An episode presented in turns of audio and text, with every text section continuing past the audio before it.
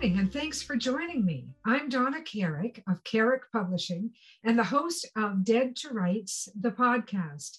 I'm also blessed to be included with the Mesdames of Mayhem, and I'm here today with Lynn Murphy, one of our earliest members of the Mesdames of Mayhem.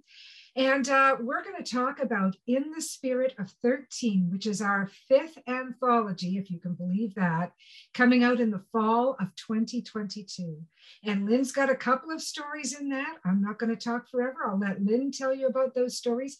One is titled Gracie the Invisible Dog, and the other is titled The Trespassers and they are both absolutely brilliant stories. But I want to start with Gracie.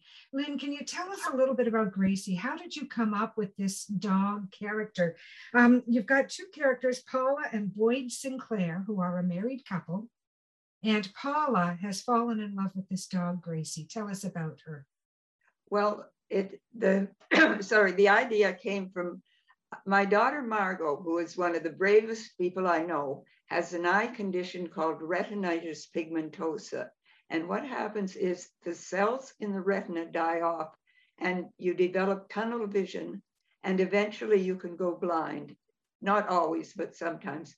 So when Margot was diagnosed, she said the one good thing about having the condition was perhaps at some point she could get a helper dog.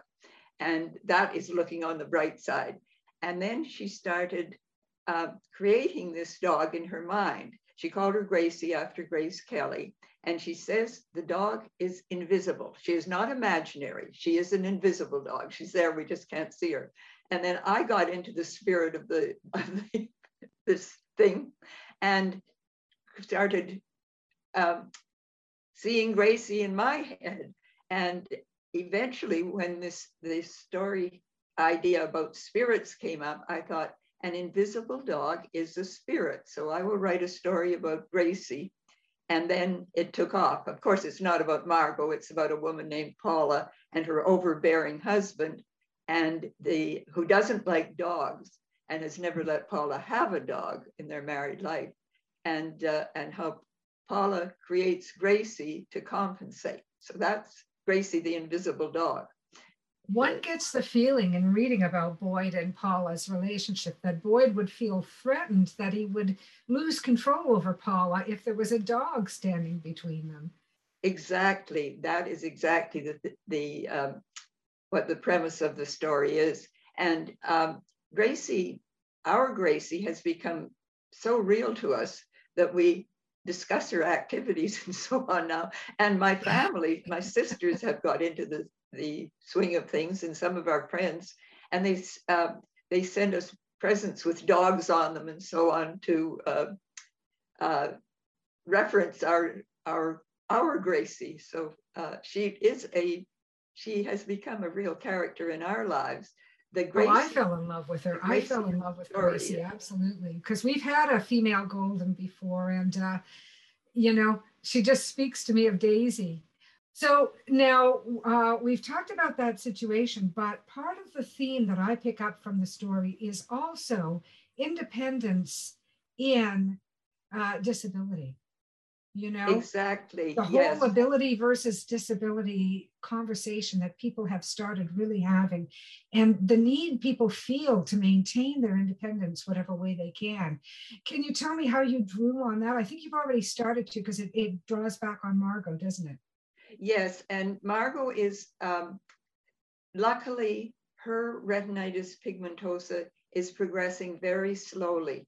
They think it's a, a mutation. Often it's hereditary. It it will descend in the in the family, but hers is just cropped up out of nowhere, and she is. Um, well, she loves travel. That's one thing, and she is still traveling her own. She has a white identity cane. She doesn't need a, one of the guidance canes yet, but she has a white identity cane. So people will recognize that she can't see them uh, coming and from the sides. She can see straight ahead, but not people coming at her from the sides. And mm-hmm. so she travels alone. She's, uh, well, not recently uh, due to COVID, but she has mm-hmm. uh, taken numerous trips to Europe alone and just managed uh, very well on her own. Of course, she has Gracie with her, so she has a companion. Exactly, exactly. but you're right. It, it is a story about people with disability as well as a story about a, uh, an invisible dog and about how people want to have uh, independence as long as they can manage it. They want to be independent. And that's what Paula says. She doesn't want Boyd taking over and driving her everywhere and so on.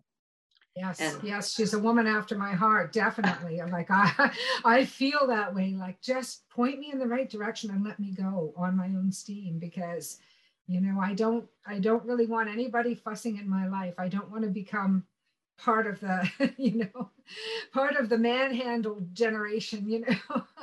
well, as as an older woman too, you know, people look at me and and they kind of think, oh, and call me dear and so on, and I hate that. being called dear, but they mean it kindly, I know, and uh, offer me to help me and so on. And, and so far, I don't need any help. I, I That's right. Want my That's right. I always think I've been a little girl. I don't need to be a little girl again as I age. I really don't. That's, you know, that's right. as long as possible, let me not become a little girl again at people's whim. so I'm totally with you. Now, your other story is called The Trespassers, and it again touches on some subjects that are really near and dear to, to many people. Many people have had some exposure to these topics. Can you tell us a little bit about Janet Blaine and her grandson Sam? And the story opens with clues that you don't catch right away. Well, the, the story also is rooted in real life. Uh, it it started one day, or the idea came one day when we were up at the lake at my grandson and I, he was about five, and Margot was there too, and we were out for a walk around the lake. And we there were two little girls standing on the lawn of a house, one of the houses by the lake, holding hands, and they were wearing pretty summer dresses. It was Sunday, so I think maybe they were their parents were taking them to church.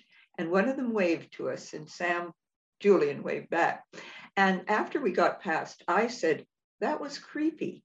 And Julian said, it was like a horror story. And Margot said, it was like something out of Stephen King. And none of us had any idea why we felt that, why we got that wave of disquiet mm-hmm. from these mm. two pretty little girls. And that stewed in my head for a long time. And finally, I wrote the story. And it's not a crime, it's not a mystery, what it is is it's a horror story and the horror is dementia and horror which is, reality, approaching yes.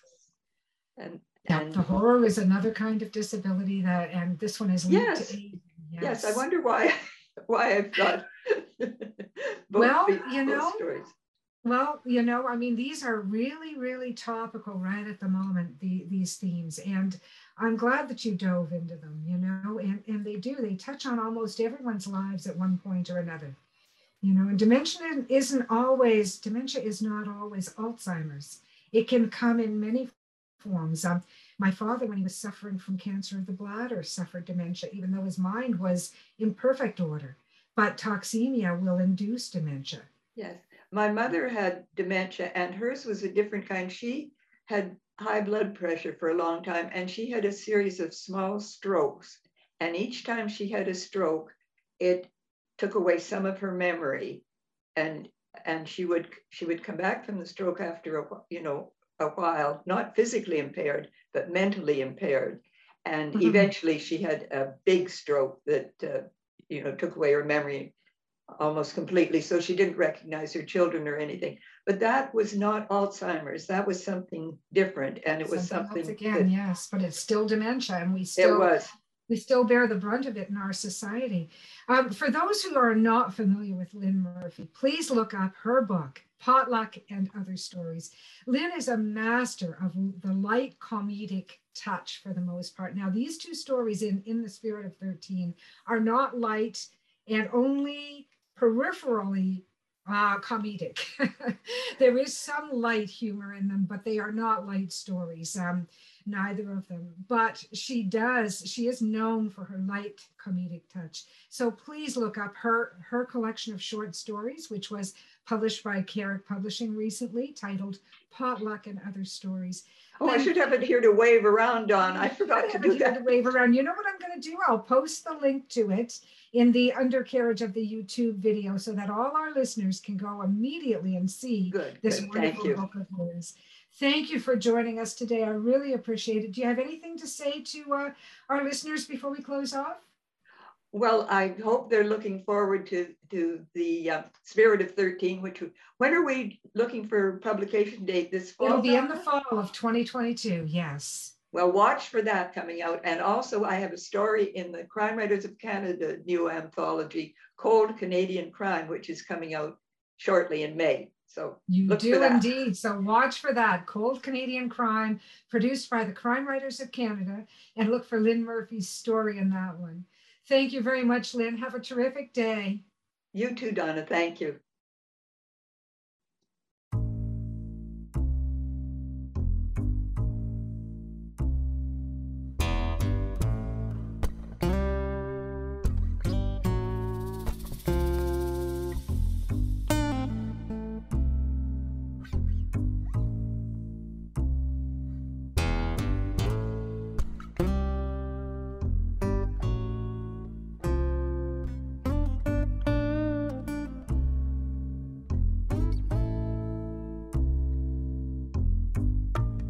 Dusty road, a man alone.